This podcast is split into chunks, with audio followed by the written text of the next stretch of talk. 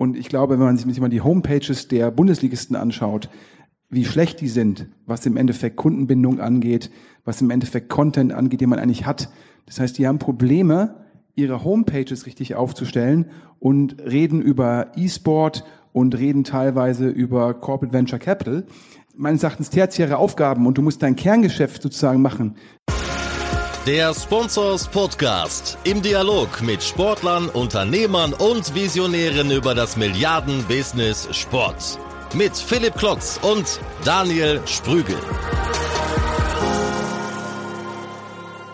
Herzlich willkommen zum 58. Sponsors Podcast. Schön, dass ihr wieder mit dabei seid und zuhört. Ja, der aufmerksame Sportbusiness-Leser und Zuhörer hat mitbekommen, der Spobis liegt hinter uns. Drei intensive Tage in Düsseldorf liegen hinter uns. Wir sind wieder back in Hamburg und äh, ja, haben viel positives Feedback mitgenommen, haben eine, einen Spobis erlebt, äh, der zum ersten Mal auch, glaube ich, in seiner Gänze als äh, Plattform wahrgenommen worden ist. Wir haben viel Neues probiert, äh, von der Expo mit seiner 360-Grad-Bühne über neue Formate wie ein Career Day oder ein Elevator Pitch bis hin zu über neun Bühnen, die wir teilweise parallel bespielt haben mit 150 Referenten und über 50 Stunden Programm. Also es war wieder viel los. Äh, wir haben auch am Vortag schon angefangen mit einem Pre-Opener, mit einem Homecoming an der Spoag oder einem Captain's Dinner, wo wir unsere Top-Partner und Top-Referenten eingeladen haben. Also wir haben viel Spaß gehabt, äh, viel genetzwerkt, äh, viele inspirierende Vorträge und Diskussionsrunden gehört und davon wollen wir euch teilhaben lassen. Und wir wollen wieder, wie im den Vorjahren ein Spobes Special machen bei uns hier im Podcast. Dafür haben wir zusammen mit meinem Podcast-Partner Daniel eine Umfrage initiiert in seiner Facebook-Gruppe Sportsmaniac und äh, das hat regen Zuspruch gefunden. Und tatata, die Nummer eins mit der größten Nachfrage oder den Vortrag beziehungsweise den Programmpunkt, den ihr am liebsten hier im Podcast hören wollt, ist die Diskussion zwischen Wilken Engelbracht und Sven Schmidt. Äh, es geht um Tradition versus Innovation, zwei VCs im kritischen Dialog über den Profifußball. Das ist äh, den unter den vielen Programmpunkten, die wir haben, die Nummer eins, äh, in der, die Nummer zwei, Nummer drei werde ich euch gleich in den Folge-Podcasten vorstellen. Und äh, ich bin ja sehr überrascht, äh, ob der, ob der Reihenfolge hier in diesem Voting äh, nicht ganz überrascht über jetzt die Nummer eins, aber dass äh, Vorträge oder Gesprächsrunden, zum Beispiel mit Herrn Watzke oder Herrn Rummenigge, doch sehr im unteren Drittel gelandet sind, zeigt, äh, wie digital und nach vorne gewandt die Zielgruppe und die Teilnehmer der Sportsmaniac Podcast äh, und, und, und Facebook-Gruppe sind. Also ja, aber wir haben euch das Recht gegeben und ihr habt gewählt und äh, was bleibt uns da äh, übrig oder ich freue mich, da jetzt euch diesen Podcast vorzustellen. Wie gesagt, Wilken Engelbracht, ehemaliger Vorstand äh, vom VfL Bochum, mittlerweile Venture Partner bei Tengelmann Ventures und Sven Schmidt. Er ist erfolgreicher Venture Capitalist, Unternehmer, und äh, bekannt auch als OMR-Podcaster und kongenialer Partner von Philipp Westermeier. Wer unter euch äh, Sven Schmidt noch nicht kennt, er nutzt gerne das Stilmittel der Provokation. In der Sache ist es oft eine, eine kluge, eine digitale Argumentation. Wir haben ihn gewählt, um auch mal den Blick über den digitalen Tellerrand zu wählen. Und wenn man jetzt nicht jede seiner Aussagen auf die Goldwaage legt, dann sind seine Aussagen, seine Dialoge mit Wilken Engelbracht sicherlich auch durchaus unterhaltsam, aber auch inspirierend. Wie gesagt, wir wollten uns bewusst hier einen Kritiker auch ins Haus holen, um von ihm zu lernen, um von ihm neue digitale Sichtweisen auch mitzunehmen. Gleichzeitig ist aber natürlich wichtig zu betonen, dass äh, weder in der Wortwahl als auch bei einigen seiner Stresspunkte, die er setzt, äh, das nicht unsere Meinung widerspiegelt, sondern äh, das seine Meinung ist. Und äh, wie gesagt, wir das aber als Programmpunkt der Inspiration und Konfrontation mit der digitalen Welt gesetzt haben. Freut euch also drauf auf Wilken Engelbracht und Sven Schmidt. Viel Spaß.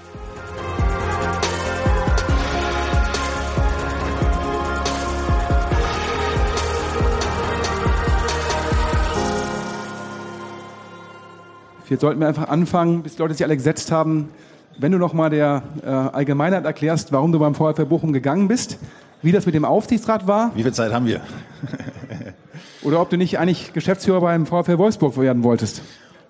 Das ist übrigens, man sieht es gleich, das ist Sven Schmidt, der wird auch in der Internetszene der Kai Diekmann des deutschen Internets genannt. Ähm, jede Woche hat Sven einen Podcast und hebt den Daumen entweder nach oben oder nach unten, was deutsche Startups betrifft. Also jemand, der gefürchtet ist in der deutschen Startup-Szene für seine scharfe Klinge. Ähm, aber der sich sehr gut in dem Geschäft auskennt und von daher, ich hoffe, du hast gut geschlafen, dass du gnädig mit mir umgehst. Wir wollten heute darüber sprechen, ähm, es wurde vorhin gesagt, ähm, wir verbinden so ein bisschen beide Welten. Ich war in meinem vorherigen Job beim VfL Bochum kaufmännischer Vorstand, bin jetzt bei einem Venture Capital Fonds. Der Sven war ähm, bei einem der großen weltweiten Fonds, Excel, die solche Sachen wie Facebook und so weiter finanziert haben. Und wir wurden gebeten, mal so ein bisschen aus Sicht, ich sag mal, von Leuten, die beide Welten kennen, darüber zu reden, welche Rolle spielt eigentlich das ganze Thema Sport, Innovation, Sporttechnologie und so weiter und so fort. Und andere Themen, also die Innovationskraft letztendlich für den Fußball. Und ähm, ich muss vielleicht den einen oder anderen von Ihnen am Anfang direkt enttäuschen. Ich habe es vorhin hier auf der Couch gehört. Der Sport ist ja ein, ein riesen, riesen Geschäft. Aus Sicht, das muss man ganz klar sagen, aus Sicht von Investoren ist er das halt nicht. Der Sport ist eigentlich ein sehr kleines Geschäft, wenn man sich das mal anschaut. Wir machen vier Milliarden, glaube ich, Umsatz, Sven, äh, in der Bundesliga in Deutschland. Das ist ungefähr so viel wie Salando als einzelnes Unternehmen macht. Das ist so mal, das muss man auch mal sagen. Sport ist ja eigentlich relativ klein als Industrie. Und ähm, wenn man sich anschaut, äh, Venture Capital, da wollten wir drüber sprechen ein bisschen. Ähm, es werden 20 Milliarden Venture Capital in junge Firmen in Europa investiert. 20 Milliarden. Wie viel gehen davon in sportnahe Firmen? Sport, Tech, Sportvermarktung, was auch immer, E-Sports, davon gehen 1,5 Prozent, 1,5 Prozent in Sport. Das sind ungefähr 300 Millionen. Von den 300 Millionen gab es zwei Firmen, die kennen Sie vielleicht, Freeletics und äh, Otto, die haben die Hälfte davon bekommen. Das heißt, eigentlich ist Sport, man muss es ganz offen sagen, aus Sicht von Investoren ein relativ kleiner Nischenbereich.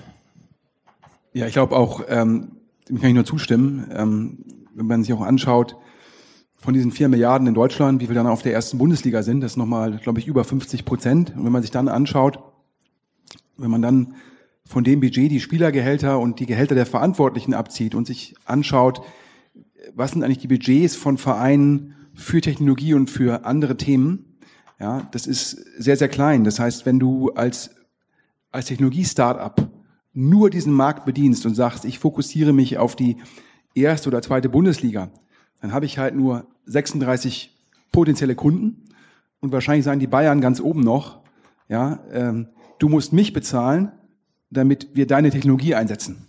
Und das zeigt dir halt, ähm, dass zum einen die Anzahl der Kunden ist ein Problem, zum anderen überhaupt das Budget, was diese Vereine ausgeben für Technologie. Ähm, daher sehen wir da, glaube ich, auch in Deutschland, wenn wir, sagen wir, du hast über Freeletics gesprochen, da muss man sagen, ist das eigentlich wirklich Sport? Ist Runtastic eigentlich Sport? Eine Fitness-App, richtig? ja, Konsumer? oder ist, ist das nicht eigentlich primär ein, ein Konsumentenspiel, was eigentlich unabhängig sozusagen jetzt von dem Profisport ist, der jetzt hier in der Spobis adressiert wird? Und dann gibt's ja immer das Thema E-Sport, vielleicht dafür auch mal ein paar Zahlen. Ähm, E-Sport sicherlich ein weltweit großer Trend, aber auch da muss man relativieren, wenn man sich anschaut, beispielsweise, es werden ungefähr 300 Millionen pro Jahr in Startups investiert im E-Sport-Bereich, also 300 Millionen. Davon fließen nach Europa, sage und schreibe im letzten Jahr 25 Millionen. Ähm, das heißt, 25 Millionen wurde von Investoren in E-Sport-Technologien investiert in Europa, was im Prinzip gar nichts ist. Die Hälfte davon floss an Glut, das ist ein schwedisches ähm, Turnierveranstalter-Startup. Das heißt im Prinzip, auch wenn heute, und das ist sicherlich überraschend, ähm, Schalke 04 bekannt gegeben hat, ich glaube, acht Millionen Euro ähm, in eine Franchise-Lizenz für ähm, League of Legends zu investieren. 25 Millionen Euro E-Sports in Europa zeigt, aus Sicht von Investoren, die halt, wie gesagt, in neue Trends investieren, um auch für die Fußballvereine hier auch neue letztendlich Technologien, neue Geschäftsmodelle zu, ähm, zu ergründen, sind das alles sehr kleine, noch jedenfalls sehr kleine nischige Bereiche. Ja, und muss ich auch ehrlich gesagt fragen, ist es die Kernkompetenz von Schalke 04, äh, E-Sports zu machen, weil man sich auch fragen muss, was hat jetzt eigentlich ähm, E-Sports wirklich konkret mit dem Kerngeschäft von Schalke 04 zu tun, insbesondere wenn wir uns jetzt wegbewegen von irgendwie FIFA sozusagen Simulationen und hingehen zu League of Legends, was meines Erachtens, da sehe ich eigentlich überhaupt gar keine Anknüpfungspunkte, das, da könnte Schalke auch genauso gut sagen, ja, wir investieren jetzt in eine Schach-Bundesligamannschaft. Also ich glaube, das ist ganz, ganz weit weg von der Kernkompetenz von Schalke und man fragt sich so ein bisschen, wo da der Fokus ist. Ich sehe es ein bisschen anders. Wir haben ja damals beim VfL Bochum auch ein E-Sports-Team, ich glaube das erste der zweiten Liga war es, äh, gestartet. Ich finde, was Schalke gut macht, das muss man ganz klar sagen, ähm, Fußballvereine kommen ja an die Grenzen des Wachstums. Man sieht es ja in den meisten Fällen auch, sie wachsen auf Umsatzseite im Prinzip durch TV-Gelder. Das sind aber Bereiche, die können sie nicht immer selbst beeinflussen. Und ich finde, es ist legitim als Unternehmen wie Schalke, die ein ordentlicher Mittelständler sind, sich zu überlegen, wo baue ich neue Umsatzbereiche, neue Geschäftsbereiche auf. Und wenn man sich anschaut, wie letztendlich so ein League of Legends äh, heute gemanagt wird, die haben letztendlich Nachwuchsbereiche, die haben eine Analytiker, die machen Daten, Data Analytics, äh, die trainieren letztendlich gemeinsam in einem Trainingszentrum. Die Vermarktung, wenn man sich die anschaut, ganz ähnliche Vermarktungskunden, die letztendlich nachher Sponsorship-Packages kaufen. Es gibt einen Link letztendlich gerade zum asiatischen Markt, auch für Schalke. Da bin ich anderer Meinung als du. Man muss es relativieren von der Größe her. Man darf auch da vielleicht mal ein paar Zahlen, um das einzuordnen. Ähm, der weltweite Markt für E-Sports-Vermarktung. Ähm, und das ist ganz interessant. Alle sagen ja immer, E-Sports ist ein Riesenbereich. Was ist denn riesig in dem Bereich, wenn wir uns das als Investoren anschauen? Es wird geschätzt, dass 50 Milliarden im E-Sports-Bereich für eine Sache ausgegeben werden. Für Digital Skins. Das heißt also letztendlich ähm, das äh, Zeug, was Gamer nutzen, um anders auszusehen als andere, die werden getradet und letztendlich für In-Game äh, letztendlich Purchases. Das heißt, wenn die In-Game-mäßig halt irgendwelche äh, Items, Kräfte, was auch immer kaufen. Das ist ein Markt, der wird auf 50 Milliarden geschätzt. Schwer zu schätzen, aber auch wenn es 40 ist, massiv. Der eigentliche Markt, den, den Fußballvereine adressieren können, also der Vermarktungsmarkt, letztendlich Sponsorships, ähm, direktes Advertisement und so weiter, da schwanken die Schätzungen irgendwo zwischen 600 Millionen, 900 Millionen. Nehmen wir die große Zahl 900 Millionen. Und davon ist ungefähr die Hälfte ist Werbung. Das heißt, man sieht im E-Sports-Bereich das, was für die Vereine aktuell übrig bleibt. Sehr schmal, aber ich bin da anderer Meinung. Es ist ja, durchaus näher aber, am Geschäft, aber als man glaub, meint. Ein Thema, was wir eigentlich später adressieren wollten, ist ja die Thematik, was passiert eigentlich in meinem Kerngeschäft? Und da, da vertrete ich ja die Ansicht, dass die Bundesliga ist ein Plattformgeschäft. Ähm, und zwar ein Plattformgeschäft, ähm, die gegen andere Plattformen antreten. Und die führende Plattform ist die englische Premier League. Und ist halt so im Endeffekt, wenn man hier mal im Raum fragt, ja, wer ist denn nach Amazon und eBay die dritte E-Commerce-Plattform in Deutschland oder in Europa oder in der Welt? Und da wird hier kaum jemand im Saal jemanden nennen können. Und ich glaube halt, dass wenn das Kerngeschäft gefährdet ist und das Kerngeschäft für Schalke 04 ist sozusagen der Fußballbetrieb, sich dann um E-Sport zu kümmern, ja, das ist halt der Fehler, den viele Verlage gemacht haben, die dachten, wenn sie vor zehn Jahren sozusagen, wo absehbar waren, dass das Printgeschäft ein Problem wird, dass ich dann nebenbei noch irgendwie zwei Millionen hier investiere, aber das saniert ja nicht das Kerngeschäft. Und so ist es meines Erachtens ja, mit E-Sport. Da werden irgendwelche Pflaster geworfen, und ich glaube, wenn man sich mal die Homepages der Bundesligisten anschaut, wie schlecht die sind, was im Endeffekt Kundenbindung angeht, was im Endeffekt Content angeht, den man eigentlich hat. Das heißt, die haben Probleme, ihre Homepages richtig aufzustellen und reden über E-Sport und reden teilweise über Corporate Venture Capital meines Erachtens tertiäre Aufgaben und du musst dein Kerngeschäft sozusagen machen. Das Kerngeschäft des VfB Bochum ist ja auch nicht E-Sport, sondern als VfB Bochum muss ich mich ja fragen, ja, wie komme ich potenziell in die erste Liga? Wie schaffe ich trotz eines begrenzten Marktes die Möglichkeit, mich dann in der ersten Liga zu halten? Und E-Sport zu machen, ist ja irgendwie vielleicht nett und vielleicht gute PR für dich gewesen, ja, aber weit vom Kerngeschäft entfernt. Ich, ich kann dich äh, insofern beruhigen, wir haben nicht acht Millionen investiert in E-Sport, sondern das ist durchaus, sage ich mal, überschaubar und refinanzierbar. Aber du hast einen wichtigen Punkt angesprochen. Wir werden auch manchmal als Investoren von, von Vereinen gefragt, wie ist das denn, wenn von außen so wenig investiert wird in diesen Markt, in die jungen Firmen, die für uns interessant sind, ähm, wie sollen wir uns da aufstellen? Sollen wir vielleicht selbst ähm, Venture Capital betreiben? Man nennt das dann Corporate Venture Capital wenn Unternehmen selbst Venture Capital betreiben und die gucken dann nach Amerika, weil was man in Amerika im Profiligen sieht, ist, dass durchaus viele Vereine in Amerika, berühmtes Beispiel die LA Dodgers, die den äh, Elysian Venture Fund haben oder letztendlich die Dallas Cowboys, die haben Blue Star Innovation. Es gibt viele Clubs in Amerika, die eigene Venture Fonds betreiben. Und auch in Europa stellt sich hin und wieder die Frage, macht das für uns Sinn, das zu machen? Ähm, unsere Antwort ist ja immer eine ganz einfache.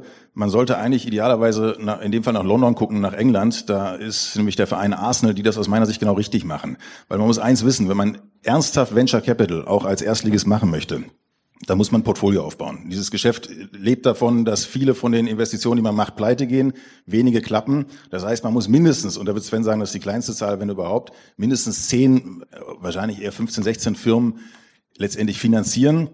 Damit dann vielleicht ein, zwei davon erfolgreich sind. Das heißt aber, ich brauche 50 Millionen. Man kann eigentlich sagen, unter vier, fünf Millionen pro Investition im Startup-Bereich heutzutage bringt nichts. Das heißt, man muss als Verein in der Lage sein und bereit sein, das zu investieren. Ja, aber auch da sage ich wieder, ein Verein sollte sich auf die Kernkompetenzen fokussieren und so wie ein VC-Fonds nicht irgendwie sagen kann, ich werde jetzt noch parallel baue ich mir einen Fußballverein auf und gehe durch die Ligen in die erste Liga, ist es meines Erachtens egal, ob es für einen Verein oder auch sozusagen für einen Verband ja, das ist nicht die Kernkompetenz.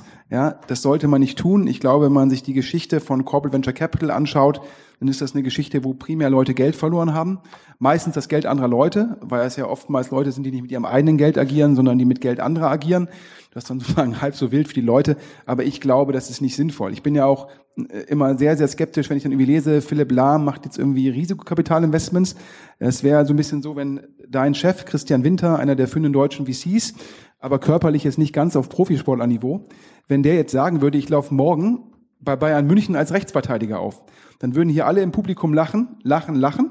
Wenn Philipp Lahm auf einmal sagt oder andere Vereine, ich mache jetzt Technologieinvestments, dann nicken irgendwelche Leute. Das ist ja irgendwie total krass. Ich habe jetzt hier gerade im Vortrag vorher gelernt, als Sebastian Kehl gesagt hat, wir erweitern sozusagen ähm, unsere Internatsplätze von 22 auf 50 und unsere neue Kernkompetenz ist es, dass wir den Spielern Kochen beibringen. Aber, also Leute, die Probleme haben, den Herd zu bedienen, sollen dann zukünftig in der Lage sein, Technologieinvestments zu machen. Ja, da kann ich ja gleich einen Blinden mit Farbe malen lassen. Und deshalb glaube ich halt, das ist komplette Hybris, wenn Bundesliga-Vereine glauben, sie machen jetzt League of Legends oder wir machen irgendwie E-Sports oder Corporate Venture Capital. Die DFL, die hier rumläuft und sowas sagt als Positionierung, ich bin Plattform, ich bin auf Platz drei. Jeder der Plattformgeschäft kennt, weiß, die Plattform Nummer eins nimmt 80 Prozent von der Marge, die Plattform Nummer zwei nimmt 20 Prozent und die Plattform von Platz drei bis Platz zehn, die sind de facto tot. So. Aber die Bundes, aber die DFL sagt hier auf dem Vortrag, glaube ich vorher, unser Ziel ist es, die beliebteste Liga zu werden. Das ist ja so, als wenn du sagst, ich mache jetzt mal ein Start-up und tritt gegen Amazon an, mit dem Fokus, wir wollen mh, hm, die beliebteste Plattform werden. Da sagst du doch als Investor, ja, hakt's noch? Ihr wollt die erfolgreichste Plattform werden. Das muss doch der Anspruch sein. Stattdessen sitzen die hier im Fußball alle in der Blase in der Bundesliga. Und hier ist ganz klar das Gute des Feindes Besseren. Die Flut hat in den letzten zehn Jahren alle Boote angehoben. Und die Bundesliga merkt gar nicht, dass sie irgendwie primär halbblinde am Steuer hat, die sozusagen glauben, bei dem Rückenwind, wo auch Schweine fliegen können, ja, glauben die alle, es ist ihre Leistung. Ja, da haben wir dann Leute im Endeffekt, die die Strategie bestimmen, wie Rudi Völler, wo wir jetzt ja wissen, dank Herrn Kehl, der kann auch nicht mal kochen. Ja, aber die machen die Strategie, es ist totaler Nonsens. Ja, und auch du leidest, glaube ich, schon so ein bisschen unter dem Tunnelblick. Wenn man vier Jahre in der Industrie war, dann denkt man irgendwann, nee, läuft ja, muss ja alles so richtig sein, ist ja auch irgendwie logisch. Also ich glaube, das Schöne ist, wenn man in der zweiten Liga ist, das Schöne ist, wenn man in der zweiten Liga war, besser gesagt, ähm, da, da, sieht man die Realitäten schon, sage ich mal, was die Finanzen betrifft, tagtäglich. Ähm, wir dürfen aber trotzdem, glaube ich, die DFL auch mal loben, weil ich meine, man darf eins bei der ganzen Sache nicht vergessen. Das ist in der Theorie immer natürlich sehr leicht, äh, das zu sagen, aber am Ende des Tages darf man ja eins nicht vergessen. Die DFL hat die undankbare Aufgabe, letztendlich gegen ein strukturelles Problem anzutreten. Und das strukturelle Problem ist ganz einfach, dass die Premier League, und da gibt es drei, vier Faktoren dass die Premier League drei, vier große Vorteile hat. Das eine, das darf man nicht vergessen, ist das ganze Thema Sprache. Das ist ein englischsprachiger Markt. Wenn ich sowas verkaufe, gerade in die Commonwealth-Länder, dann habe ich ein Produkt, was per se schon mal viel leichter zu verkaufen ist. Punkt zwei, der englische Fernsehmarkt. Warum kriegen die dann so viel Geld? Es gibt einen ganz einfachen Grund unter anderem, ist nicht, weil die da intelligentere Menschen haben, sondern weil der englische Pay-TV-Markt das, was Sky an Abos verkauft, ist ungefähr das äh, ja, zweieinhalbfache. Die haben ungefähr 10 Millionen Abos, die die verkaufen im Vergleich zu Sky Deutschland. Die Abos sind bedeutend teurer, die kosten, glaube ich, fast irgendwie 100 Prozent mehr. Und das Dritte ist natürlich die internationale Vermarktung. Das hängt auch mit der Sprache zusammen. Die erlösen über eine Milliarde. Da sind wir gerade bei der DFL mit 300 Millionen. Das sind Probleme, wo auch ein Seifert natürlich eine Riesenaufgabe hat, solche Sachen letztendlich dagegen anzugehen. Aber ich glaube, die, die positive Aussage, und da bin ich nicht ganz, ganz so pessimistisch. Es wird immer so sein, dass die Premier League vor uns liegt. Aber man sieht ja auch gerade in England, der letzte Abschluss, korrigiere mich Sven, den die jetzt gemacht haben bis 2022, das war zum ersten Mal, dass die Premier League bei ihren TV-Verträgen äh, mit Sky unter anderem zehn Prozent unter dem, der Vorsaison ja. ganz kurz abgeschlossen hat. Und man sieht letztendlich, dass die auch ein Stück weit, sage ich mal, da an Grenzen kommen. Das heißt, ich sehe nicht, dass die in Zukunft bei den TV-Geldern massiv, massiv letztendlich weiter steigen. Nee, nee, das- sorry, Und das ist, sorry, das ist, das ist aus meiner Sicht der Vorteil. Da machst, das du, Gap- da, da machst du mal einen, großen, Fe da machst du einen großen Fehler, weil du zielst jetzt nur ab auf die sozusagen die, die, die Fernseheinnahmen, die die Premier League in Großbritannien erzielt. Ja, da ist sicherlich durch den sozusagen, sage ich mal, durch die, dass die Sky und British Telecom jetzt zusammenarbeiten, ist da im Endeffekt der Wettbewerbsdruck raus. Aber die Auslandsvermarktungsumsätze, die steigen kontinuierlich weiter und teilweise mit über 100 Prozent. Und es gibt jetzt schon die ersten Länder, wo die Premier League mehr erlöst als die heimische Liga. Und das ist ja ein Zeichen, dass da die heimischen Ligen de facto tot sind, wenn eine ausländische Liga mehr erlöst und schon mehr Publikum zieht. Und das ist ja der Trend, der kommen wird. Es gibt The Guardian, englische Zeitung, veröffentlicht immer eine Liste, wo spielen die Top 50 Fußballer der Welt. So. In der aktuellen Liste sind noch zwei in der Bundesliga dabei. Das heißt, zum einen, ich glaube, da würden alle hier nicken im Raum, sagen, wir leben in einer Aufmerksamkeitsökonomie. Wir reden über Social Media. Welche Stars haben Reichweite? Wo sind die Leuchtturmeffekte? Ronaldo, Messi, Neymar und so weiter und so fort.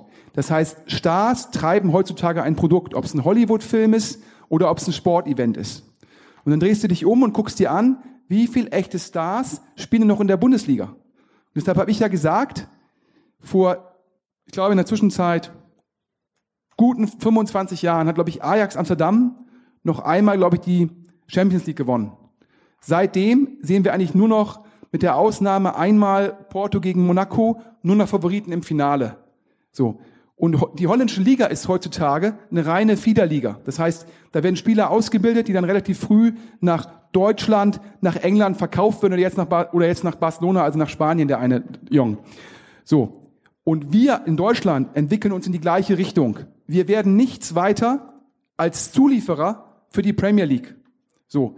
Und das heißt auf die Dauer, und da muss man ja Trends nur fortschreiben, und das musst du dann in deinem zukünftigen Job besser tun als beim VfB Bochum, ähm, dass im Endeffekt dieser Trend, die Aufmerksamkeit, wo gehen die Eyeballs hin, was gucken die Jugendlichen heute, der ist doch eindeutig. Der läuft zur Premier League. Und parallel wird die Bundesliga beim nächsten Rechteabschluss merken, da kommt kein weißer Ritter in Form von Facebook, Twitter oder Amazon. Parallel wird, hat Sky festgestellt, was für die Bundesliga meines Erachtens mega gefährlich ist, was noch nie hier adressiert worden ist. Sky, jetzt mit dem neuen Eigentümer Comcast, hat geguckt, was gucken eigentlich unsere Nutzer und wo sollten wir Geld rein investieren. Und die haben gemerkt, dass es sinnvoller ist, das Geld, was sie haben, in eigene Serien zu entwickeln, reinzustecken, die dann parallel in England, in Italien, Deutschland ausgestrahlt werden können.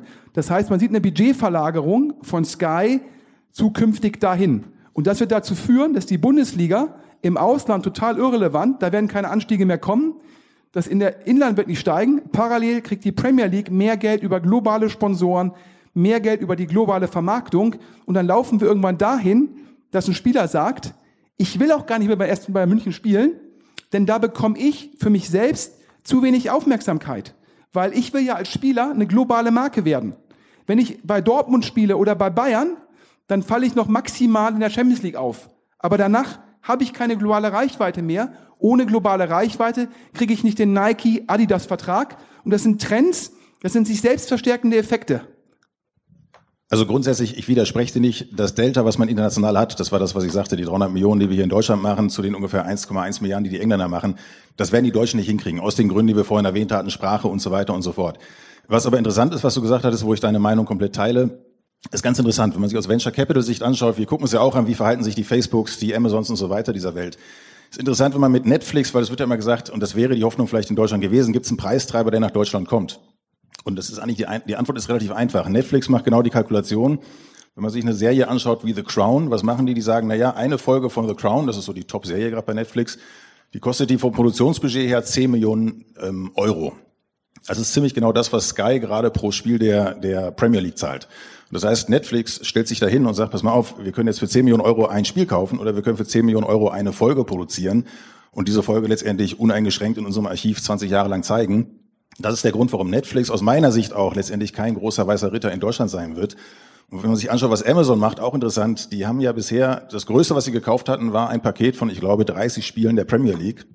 Was haben die da genau gemacht? Die sind hingegangen und haben diese Spiele gekauft zu einem speziellen Zeitpunkt. Die haben die im Dezember gekauft. Warum haben sie das gemacht? Weil die gesagt haben, Dezember ist unser Weihnachtsgeschäft, dann machen wir 30 Prozent der Umsätze.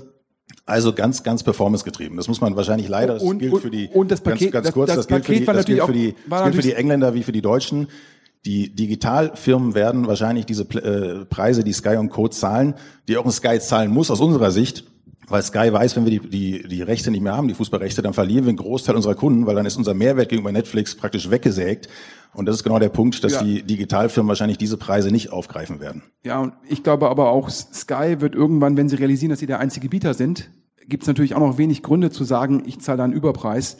Ähm, aber ich glaube ja auch noch, was auch noch wichtig ist, glaube ich, wir haben ja gesprochen, was sind die Unterschiede zwischen Bundesliga und Premier League, ist natürlich nochmal, dass die Premier League Eigentümer gesteuert ist. So. Und wenn man sich mal anschaut, hier gerade in Düsseldorf, die Diskussion jetzt, äh, der Herr Schäfer mit dem Herrn Funkel, dann irgendwie, ja, was ja letztendlich, muss man aber ganz klar sagen, äh, bis zu dieser irgendwie vier Siege in Folgeserie, war ja vernünftig zu sagen, ich wechsle in der Winterpause den Trainer. Ja. Und dann äh, als Eigentümer wird man sagen, so, ich habe jetzt die Entscheidung getroffen und dann hier Mitgliederversammlung, jeder Aufsichtsrat bei Fortuna muss ja wiedergewählt werden. Ähm, und äh, dann gibt es da irgendwie eine Ultrafraktion, dann gibt es da irgendwelche Journalisten und auf einmal werden dann Entscheidungen halt auch nicht rational getroffen. Und das sieht man ja auch in der Diskussion in der Bundesliga. Das ist ja Wahnsinn, wo ich dann immer sage, da, die verstehen gar nicht, was da passiert. Das ist so ein bisschen wie Stühlerücken auf der Titanic. Da vorne ist der Eisberg. Und dann würden da irgendwie Diskussionen über 50,1, 50 Prozent und so weiter geführt. Und sie merken eigentlich gar nicht, dass sie viel grundsätzlichere Probleme haben. Auch wie gesagt, von außen betrachtet kann man das so sagen. Ähm, Von innen betrachtet sage ich eins ganz klar, auch wenn man in Deutschland die, äh, die 50 plus 1 Regel außer Kraft setzt. Ich meine, du hast ja die Zahlen, du, im Prinzip widersprichst du dir da. Du hast ja die Zahlen vorhin gezeigt, wie weit England weg ist, auch mit den internationalen letztendlich Vermarktungserlösen. Wenn ich jetzt hingehe Ich, ich, und Fortuna da, ich, bin, Düsseldorf, ich, bin, ich bin bei dir. Ganz ich glaube, kurz, ich glaub, das, wird, das wird kein Investor. Du müsstest als Fortuna jemanden haben, der bereit ist und sagt, ich liebe die Fortuna so sehr, dass ich den jedes Jahr wahrscheinlich 250 Millionen reinpulver über fünf, sechs Jahre. Das heißt, die 50 plus 1 Oh, wir sind, wir sind, wir sind konsequent uns einig, dass die Premier League ist weg. Solange die nicht irgendwie mega, mega Fehler machen, ja, ist es im Endeffekt so, dass die Bundesliga meines Erachtens, das ist ja auch meine These, nur eine Möglichkeit hat. Wenn, wenn du jetzt VC wärst und du bist in der Nummer drei investiert und da gibt es noch eine Nummer zwei, eine Nummer vier und es gibt eine klare Nummer eins, dann rufst du sofort die Investoren in der Nummer zwei, Nummer vier an und sagst, wir müssen zusammengehen, wir müssen mergen, um eine Chance zu haben. Weil es bringt halt nichts, wenn irgendwie vier Einbeinige gegen einen Zweibeinigen, da gewinnt keiner ein Wettrennen. So. Das heißt, du musst meines Erachtens ganz klar, das wird nicht passieren, weil es zu viele Interessen gibt, zu viele Verbandsinteressen. Du musst, die Bundesliga muss einen Merger machen mit Italien, Frankreich und Spanien. So. Da muss ein Merger kommen, denn ansonsten hat man zukünftig keine Chance. Ansonsten ist man nichts weiter als letztendlich das Internat für die Premier League. So. Und da muss der Merger kommen. Aber wenn man sich anguckt, ist ja auch total schizophren, wenn hier Journalisten im Raum sind. Ich frage mich immer, ja, äh, Sportjournalisten und Intelligenz ist immer sehr begrenzt. So, wenig Applaus von den Sportjournalisten. Da guckt man sich an, auf der einen Seite sagen sie alle Europa, Europa, Europa. Dann kommt halt diese Schreckgespenst in den Augen der Sportjournalisten, Europäische Liga. Und schon sagen sie alles, nee, die Bundesliga muss erhalten bleiben. Da frage ich mich immer, wo ist da die, die logische Konsistenz im Denken? So, zum einen sagen wir brauchen irgendwie ein Europa, da gibt es irgendwie Skaleneffekte, gemeinsamer Markt und so weiter. Ja, und dann sagen wir aber, nee, wir brauchen eine lokale Liga. So, totaler Schwachsinn und auch meines Erachtens, wo man sich auch fragt, wo so ein Chefredakteur einer Zeitung es nicht schafft, zumindest zu gucken, dass die Meinung einer Zeitung logisch konsistent ist.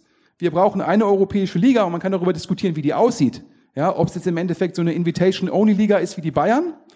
Übrigens muss ich sagen, diese Bayern-Pressekonferenz, da fragt man sich ja im Endeffekt so ein bisschen, ob der Bayern-Vorstand ähm, noch so bis drei zählen kann. Aber der Plan mit der Europäischen Liga, also die zweite Ebene beim FC Bayern, die ist schon relevant smarter.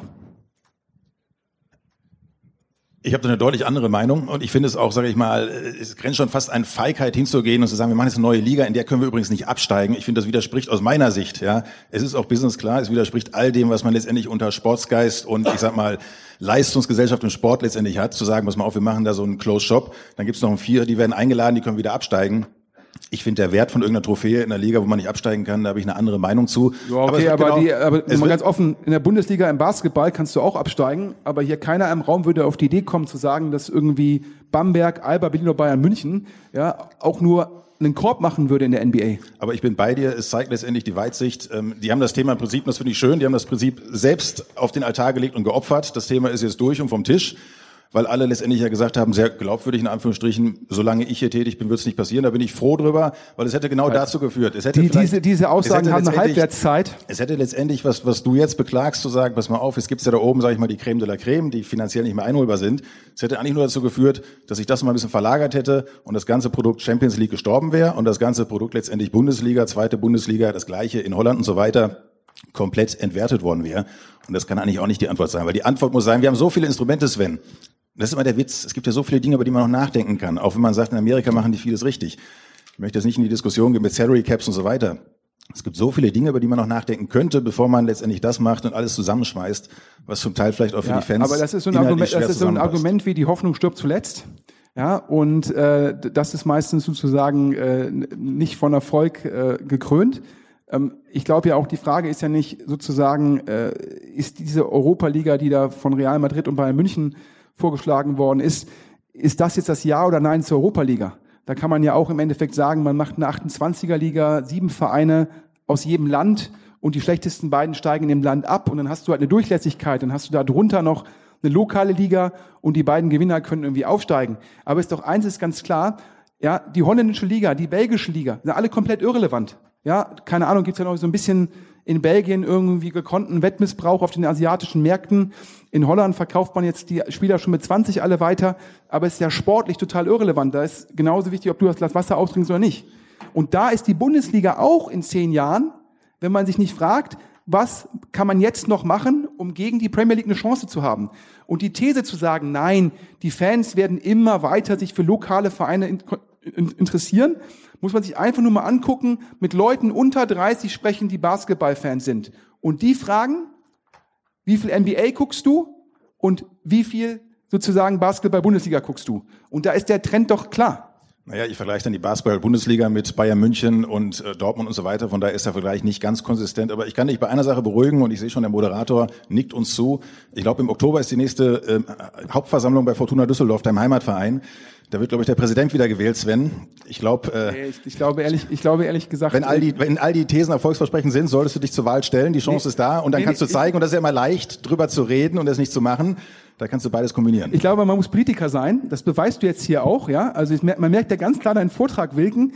Ja, der ist ja wirklich darauf ausgelegt, dass du potenziell nach der Venture-Rolle wieder irgendwo Geschäftsführer wirst. Und du bist natürlich clever und sagst dir halt, die Worte, die ich jetzt sage, könnten vielleicht durch Zufall in drei Jahren von einem Sportjournalisten sozusagen gefunden werden und der dreht dir daraus einen Strick.